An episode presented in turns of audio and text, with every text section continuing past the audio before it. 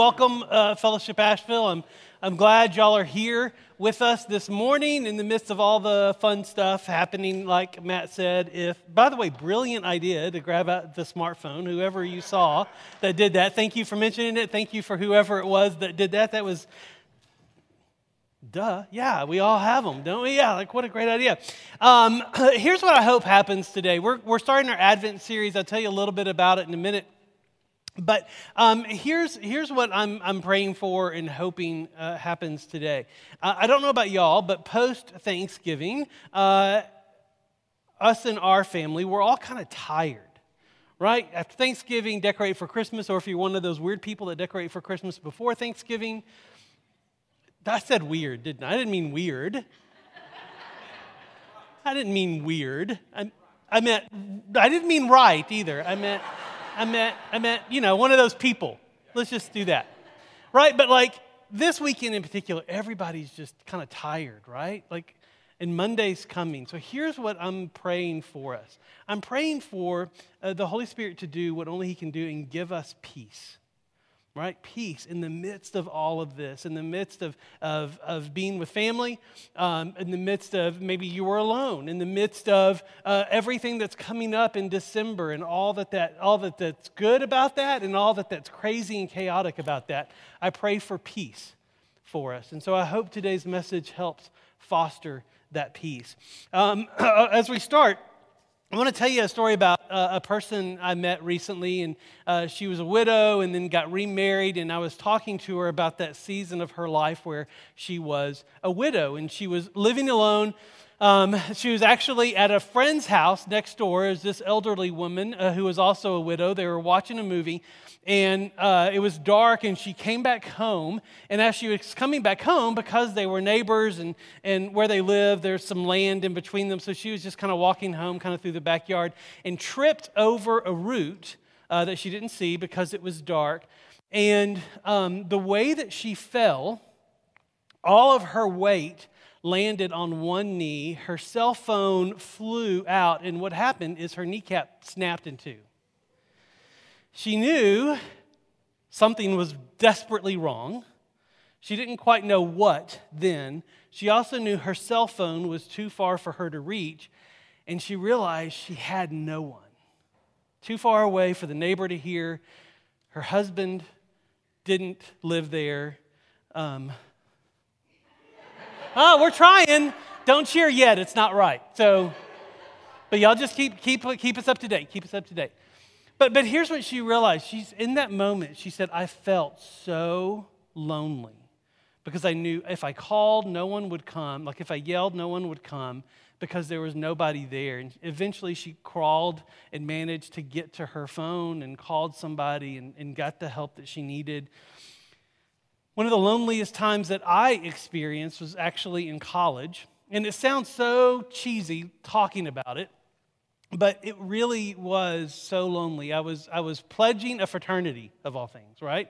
Freshman year, there's this fraternity that I wanted to be in. I had friends that were in it. And the way that this uh, system worked is there was like a week of parties and you'd go to, and every night you'd get invited to the next party. If you made it to the next round, made it to the next round, made it to the next round. Well, I got invited all the way to the last party. I came. Uh, it was great. Like, I rocked it, y'all. I, I, I, laughed at the jokes. I had conversations with all the right people. There were even people that uh, were in leadership of the fraternity that, that, as I was leaving, they said, Hey, we'll see you later tonight. Because what they did is, after all the, the incoming potential pledges left, they had a, a vote, right? And sometimes those votes could last way until the wee hours of the morning, but then once they decided who their class was going to be, uh, they would send groups out to come to that person's house and wake them up and cheer for them and have this big hoopla and welcome them into the, to the fraternity. So as I left the party and they said, hey, we'll see you later tonight, I was really excited. So I went back to my apartment and I didn't want to sleep in my bed because I didn't want to miss them. So, so I was sitting in the living room waiting for them, right?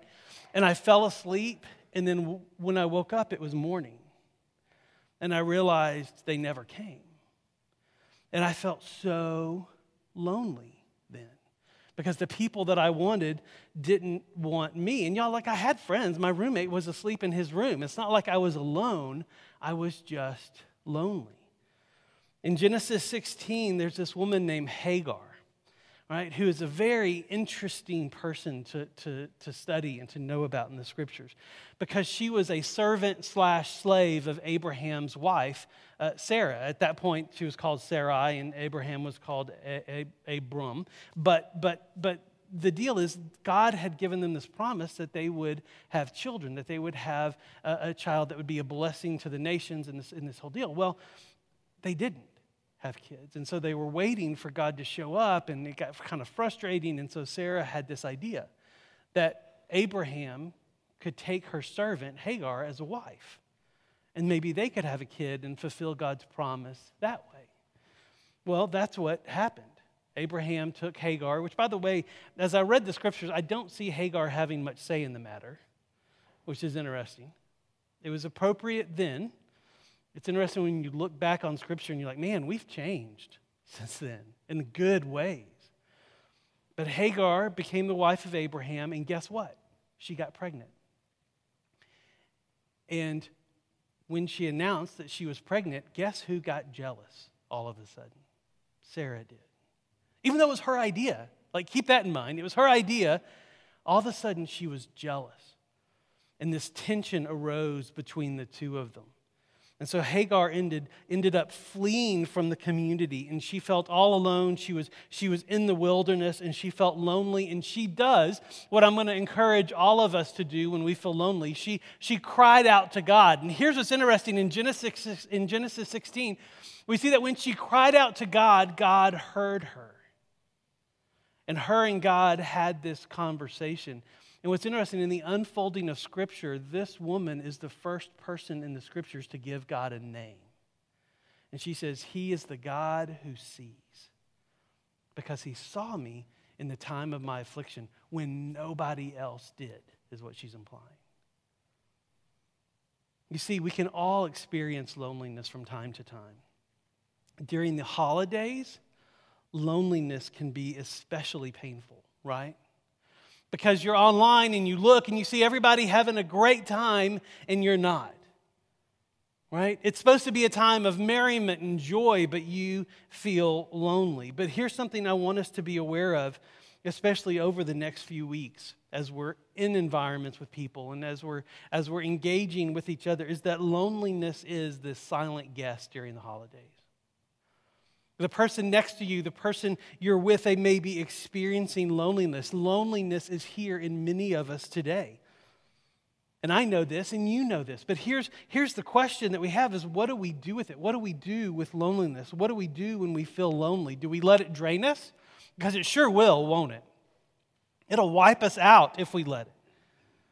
But what if there's a better way? Right? Because today, what we're going to do is we're going to see what God has to say about loneliness. Now, go ahead and open your Bibles to Isaiah chapter 7. We're going to cover a big chunk, chunk of scripture, Isaiah 7 and half of 18. And we are calling this uh, series the, the Blank That Stole Christmas. So good job. I think we can cheer now. At least we got something up there on, on, on one. That one's not even on. Do you want me? Is the remote up here? I'll turn it on. Um, um, we're, we're, calling this series the, the, the blank that stole Christmas because here's, here's what we're going to see. Every week, we're going to talk about something that steals the very best of Christmas, of this Christmas season, the very best of what Jesus offers us during this season. And I think loneliness is one of those things that steals the best of what Christmas can offer. But I also think loneliness can be an invitation into something better this Christmas. Because what you're not going to hear from me is don't feel lonely. Because loneliness is present and loneliness is real and loneliness is important. But what you're going to hear from me and what I think you're going to hear from God's word, what I believe you're going to hear from God's word is what you do with that loneliness can make all the difference. Because let me tell you what's happening in our passage today in Isaiah. A couple of verses are going to look familiar to you, and I'm going to mention those first. But because in these verses, you're going to see the incarnation, you're going to see God coming to humanity in the form of, of, a baby. You're going to see a very familiar Christmas passage. You're going to see Jesus born in a manger. It's going to be so fun. But around this familiar passage is going to be stuff that you may not know and may not be as familiar with. The familiar passage is Isaiah 7:14. Right? And tell me if this sounds familiar to you. It says, Therefore the Lord himself will give you a sign. Behold, a virgin shall conceive and bear a son, and, and, and shall call his name what? Emmanuel, right? That sounds familiar. Get Christmas cards with that. You see the stuff like that. That's very familiar.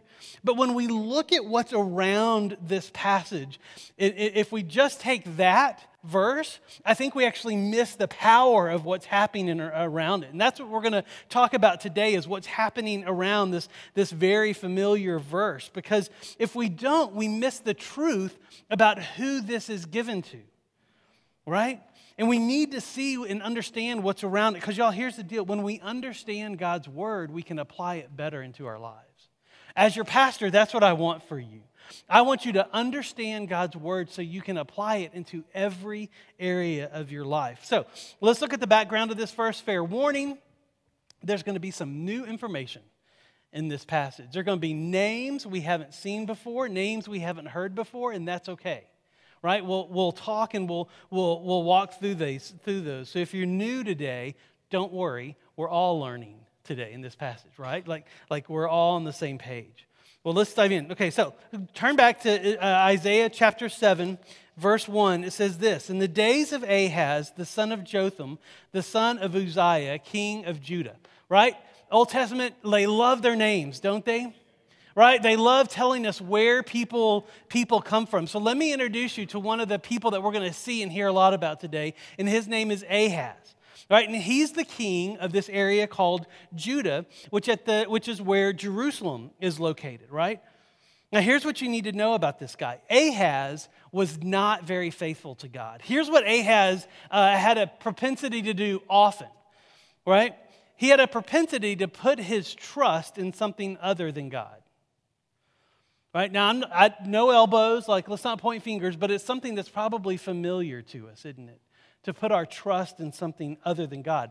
What we're going to see that Ahaz struggled with is he wanted to put his trust in other governments rather than the government of God, rather than the way God works. He wanted to, to, to, to put his trust in bigger armies, right? He wanted to put his trust in, in allies that had bigger armies that could help him out. That's what Ahaz wanted to do instead of trusting God. Now, y'all, sometimes our loneliness can make us do the same thing. Our loneliness can, can make it real easy for us to put our trust in something other than God, to put our trust in something other than just being faithful to God.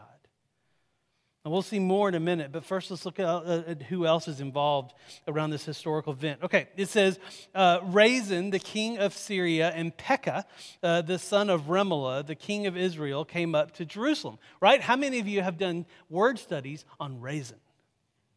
Probably not, right? Like these are all new people to us. But, but here, here's who they are. Rezin is this king of a foreign nation. And, and, and Pekah, I, I guess is how you say that, he's the king of Israel.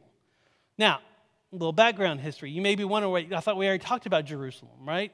Who's the king? Why is there a king of Judah and a king of Israel? Because for a portion of Israel's history, the nation was divided in two. And so you had two different kings instead of one king over the nation of Israel. And so we're seeing that right now, that, these, that this nation is divided right? Judah is one of the 12 tribes, and much of the nation's history is there, but, but, but, but now they're, they're divided, okay? So look at what's happening now that they're divided, right? So you've got these two guys, and here's what they're doing they want to, to wage war against it, but could not mount an attack against it. So at the time of this writing, when Isaiah is writing this, the nations were at war with each other. Not only were foreign nations at war with Israel and Judah, Israel and Judah were at war with each other, right? It was during a time of civil war. Now, I don't want to get up in anybody's business, but when you were home with family for Thanksgiving, did it feel like a civil war a little bit? Maybe not so civil, actually right? That's what's happening right now with the nation of Israel. Side, brother is fighting against brother, cousin fighting against cousin, right? Look at verse 2. It says, When the house of David was told Syria is in league with Ephraim, the heart of Ahaz and the heart of his people shook as trees of the forest shake before the wind. So here's the deal Ahaz, remember our guy, the king of Judah, who, who wants to put his trust in other governments? Here's what he hears he hears that this foreign king has teamed up with Israel and now they're going to come attack him. So, so what's, what's interesting is the thing that he puts his trust in is now turned against him right? Because he's putting his trust, uh, historically, he's put his trust in foreign armies, and now there's a foreign army that's, uh, that's teamed up with his enemy, and they're coming for him. And so, not only does this cause him to fear, if you notice, who else does it cause to fear? The entire nation is fearful now. And y'all, fear is the opposite of faith, right? Like where, where fear can be connected to our loneliness is important because sometimes the loneliness that we feel is because of fear. And it may even be fear of being alone, right? But hear me fear can also be a springboard to faith, right? It's what we do with it that's important. Because where faith is, I mean, where fear is, faith can be, right? Where fear is, faith can be. All right, say it with me. Where fear is, faith can be. Look at verse 3. And the Lord said to Isaiah, Go out to meet Ahaz, you and Shear Jashub, your son, at the end of the conduit of the upper pool on the highway of the washer's field, and say to him, Be careful, be quiet, do not fear.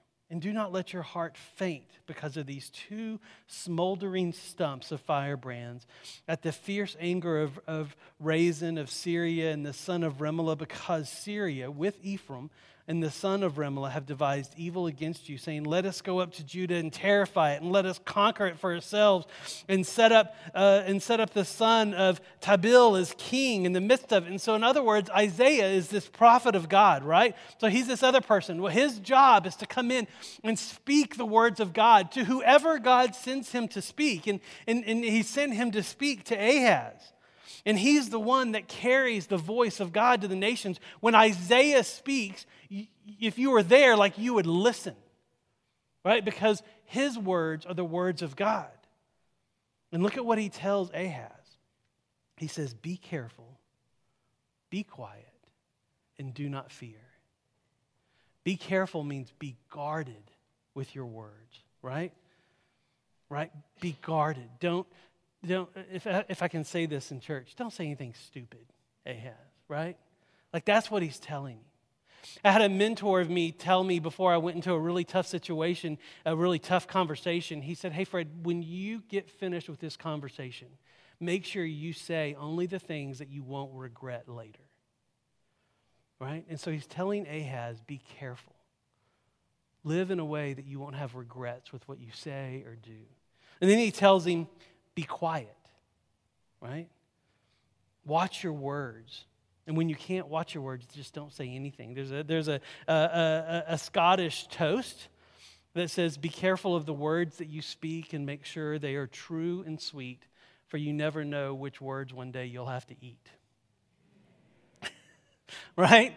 That's, that's what he's saying. Be quiet. And ultimately, Isaiah tells Ahaz, Do not fear. Do not fear. Right? God is on your side. And we know that because the prophet of God is telling him, do not fear.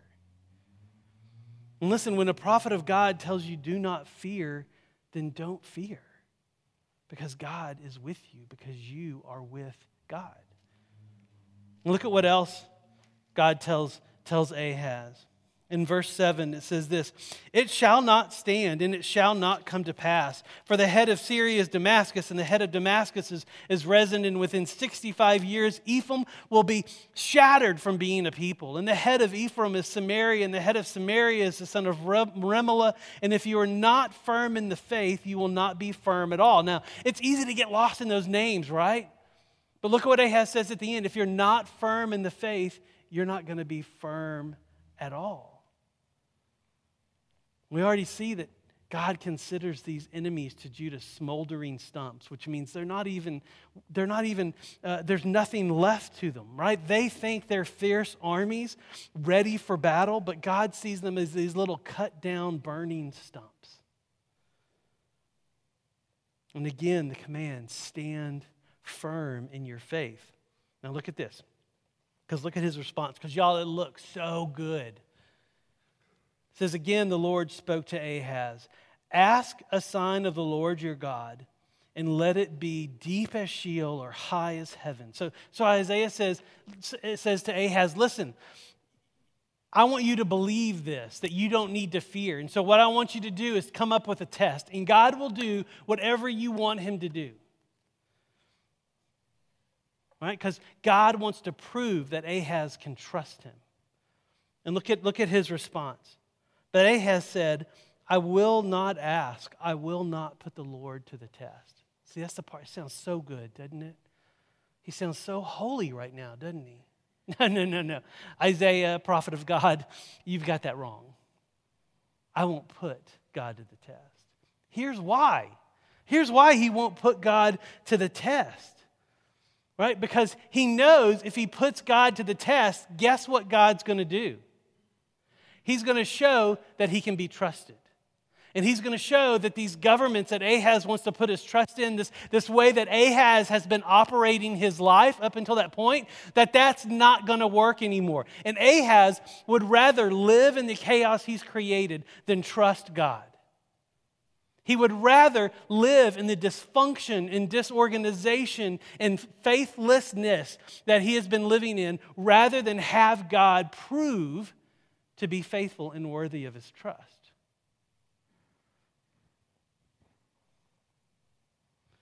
You see, he wants to put his faith in an other, more powerful nation because guess what? The results happen faster, don't they? Like when we're lonely, right? Do we do this? Like, do we go to things that get quick results instead of doing those things that require trusting in God that may have to do this, this horrible thing called waiting? Right? You see, Ahaz wants to win, but God wants him to trust. And so he tells him to test me. Now, here's what a test of God is designed to do. And James talks about this too that a test of God is designed to show you your faith and to show you God is faithful. It's designed to show you where you're putting your faith and, and to show you that actually you can trust God right? Because you see, church, this is where many of us are. We have faith in all kinds of things, right? To feel secure, we put our faith in people, just like Ahaz did. To feel accepted, I put my faith in this fraternity, right? We all have these other places that we like to put our faith because honestly, the results there are faster and better than trusting God, right? Sometimes it's the relationships that we have. If I'm with him, if I'm with her, right? Then I'm worthy. Sometimes it's the grades for our students here, like, like it's the grades we have. If I have good, perfect grades, then I am a good, perfect person. Right? It could be if the promotion happens, that means they finally see me for what I'm worth. If my bank account is full, I'm secure. Y'all, what was true of Ahaz is true for us too. And God is telling him, just like I believe he's telling us, that he alone is worthy to be trusted fully. He alone is. Look at verse 13. Verse 13 says this And he, being Isaiah, said then, Hear then, O house of David. It is too little for you to weary men that you weary God also. In other words, God's going to give him a sign anyway. God's going to call his bluff and just show him that he is worthy to be trusted. Look at verse 14. Therefore, the Lord himself will give you a sign. Right? Behold, a virgin shall conceive and bear a son, and shall call his name Emmanuel. So there will be a woman who gives birth to a son and that son will be proof that God's will will happen, right? That son will be proof that God is with us, because that's what Emmanuel means. It means God with us. Well, look at what else will happen to this child. This is the stuff that's the other stuff. Behold, a virgin shall conceive and bear a son and shall call his name Emmanuel. He shall eat curds and honey when he knows uh, how to refuse evil and choose good. In the Hebrew faith, there's this thing called age of moral discrimination. When a, a child moves from a child to an adult, and they're able and responsible for the consequences of discerning good from evil, right? And so, around the age of 12, this child that Isaiah is speaking about will be known for knowing right from wrong. And he'll also eat curds and honey, which is the sign of a nomadic people, that he will walk in a land that he doesn't live in. But before all this happens, look at what else happens in verse 16. Verse 16 says this For before the boy knows how to refuse evil and choose good, the land whose two kings you dread will be deserted. And the Lord will bring upon you and upon your people and upon your father's house such days as have not come since the day that Ephraim departed from Judah, the king of Assyria. And so, so what's happening is, is, is Isaiah is telling Ahaz to trust him. And God will take care of the enemies, and those enemies will be taken care of before this child reaches the age of 12 before this child reaches the age where he's responsible to know good from evil. And yet, if Isaiah doesn't trust him, look at what will happen. Verse 18. And in that day, the Lord will whistle for the fly that is at the end of the streams of Egypt and for the bee that is in the land of Assyria. These are different, these are different armies. And they will come and settle in the, in the steep ravines and in the cliffs and rocks and on all the thorn bushes and on all the pastures. And in that day, the Lord will shave with a razor that is uh, hired from beyond the river, and the king of Assyria, the head and the hair of, of, of the feet, and will sweep away the beard also. Uh, trust me, all this, sense, all this made sense to them. All right? Right? In that day, a man will keep alive a young cow and two sheep because of the abundance of milk they give. And he will eat curds, for everyone who is left in the land will eat curds and honey. And on that day, every place where there used to be a thousand vines worth a thousand shekels of silver will become briars and thorns. With bow and arrows, a man will come there, for the land will be briars and thorns.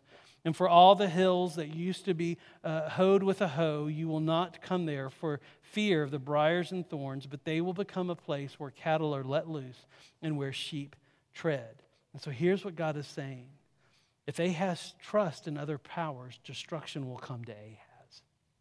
But if he trusts God, right? But if he trusts God, something else is going to happen. Look at verse 8. Then the Lord said to me, Take a large tablet and write on it in common characters belonging to Maher, Shael, Haz, Baz, and I will get reliable witnesses, Uriah the priest and Zechariah the son of Zebachiah, to attest for me. Right? So God tells Isaiah to write down that name, Mayor, let's call him John Mayer, right? Write down John Mayer. John Mayer Shael Hasbaz, right? And that means quick to ponder and swift to spoil, which isn't a great name. But you see, this child that we're familiar with the passage, his name is supposed to be Emmanuel, God with us. Now Isaiah says, if you don't trust God, his name will be quick to plunder and swift to spoil. Right? Why is this name important? Verse 3. And I went to the prophetess, and she conceived and bore a son. And the Lord said to me, Call his name Maher Shalhazbaz, for before the boy knows how to cry, My father, and my mother, the wealth of Damascus, and the spoil of Samaria will be carried away before the king of Assyria. Now, y'all, here's what's interesting. This kid right? Who before he's 12, the enemies of Judah will be destroyed, right? This kid is the kid that Isaiah is talking about, right? That there will be a child born. Isaiah, we know uh, his first wife dies, um, and then he marries this woman here called the prophetess. That's, that's, that's what we know of her here. And he has this new wife. The word for virgin can also be young woman. We know that she was a young woman. Isaiah married this virgin, this young woman, and had a child. And this child was a fulfillment of the prophecy, not the fulfillment. We're going to see how Jesus is the fulfillment. But he, this child, was a fulfillment of the prophecy. You see, the enemies that Ahaz feared, they were destroyed in 732 BC and 722 BC, within 12 years of when Isaiah said these words. God's word proved true. Whether Isaiah trusted him or not, God was faithful. And if this came true, guess what also comes true? Look at verse 5 and 6. The Lord spoke to me again because this people had refused the waters of Shiloh that flow gently and rejoice over Rezin in the son of Remaliah. Right? The waters of Shiloh are these healing waters that flow through the nation of Israel. And Ahaz rejected God's help. He continued to trust in other things. And so these healing waters were bypassed. Look at verse 7. Therefore, behold, the Lord is bringing up against them the waters of the river, mighty and many, the king of Assyria and all of his glory, and, and it will rise over all its channels and over all its banks, and it will sweep on into Judah, and it will overflow past on, reaching even to the neck, and its outspread wings will fill the breadth of the land. Oh, Emmanuel, God with us. Be broken, you peoples, be shattered, give ear, all uh, you far countries. Strap on your armor and be shattered. Strap on your armor and be shattered. Take counsel together, but it will come to nothing. Speak a word and it will not stand, for God is with us. Emmanuel. You see, if Ahaz had trusted those waters, if Ahaz had trusted God, but someone did. Verse 11 For the Lord spoke, spoke thus to me with his strong hand upon, upon, upon me and warned me not to walk in the way of this people. Right? So God spoke to Ahaz and said, You are walking in a land of faithless people. Walk faithfully with God. You see, in a world of faithless people, Isaiah is told to be faithful. Do you know what lonely feels like? It feels like this sometimes. Right? Isaiah is in this country of faithless people, and yet God tells him to be faithful right? Sometimes sometimes when your family doesn't know jesus and sometimes even if they do and you were with them in the holidays and there's this weird thing that, that happens this interesting thing that happens that i've seen in families where where maybe someone grows up in a christian home they go off to college and suddenly their faith becomes their own and they begin to grow and mature and then they go back home and it's almost like their faith is more mature than their parents faith now and it's this weird dynamic of the stuff that you see parents concerned about and the stuff that you're concerned about are vastly different and it feels lonely, right?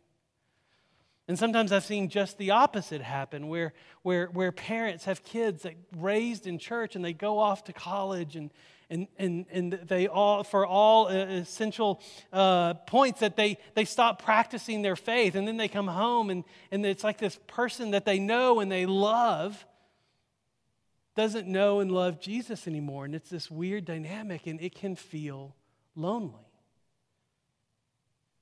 Right? It's when your friends aren't walking with Jesus with you side by side, you feel lonely. It's when your spouse isn't living out the faith that they agreed to and you feel lonely. Right? It's when your friends head home for the holidays and you feel lonely. You see, this is where Isaiah is. He is a lonely voice pointing people to a faithful God. And y'all, that can feel lonely. But look at God's words to him. Verse 12. We're almost done. God says, Do not call conspiracy all that the people calls conspiracy. And do not fear what they fear, nor be in dread. But the Lord of hosts, him you shall honor as holy. Let him be, uh, let him be your fear, and let him be your dread. And he will become a sanctuary and a stone of offense and, and a rock of stumbling to both houses of Israel, a trap and a snare to the inhabitants of Jerusalem. And many will stumble on it, and they, will, they shall fall and be broken, and they, they shall be snared and taken. And this command to Isaiah is to trust God. Do what Ahaz didn't. You see, we don't need to trust governments. We don't need to trust in, in groups of people. We don't need to trust in those things because, particularly with governments, we don't need to trust governments because we trust the one who holds all governments in his hands, right?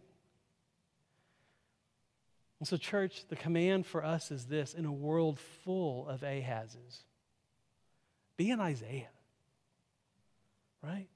In a world full of faithless people, be a faithful person. Why? Because the healing waters of Shiloh are fully available to you. Why? Because here's the deal we know that, that Jesus' name is Emmanuel, God with us.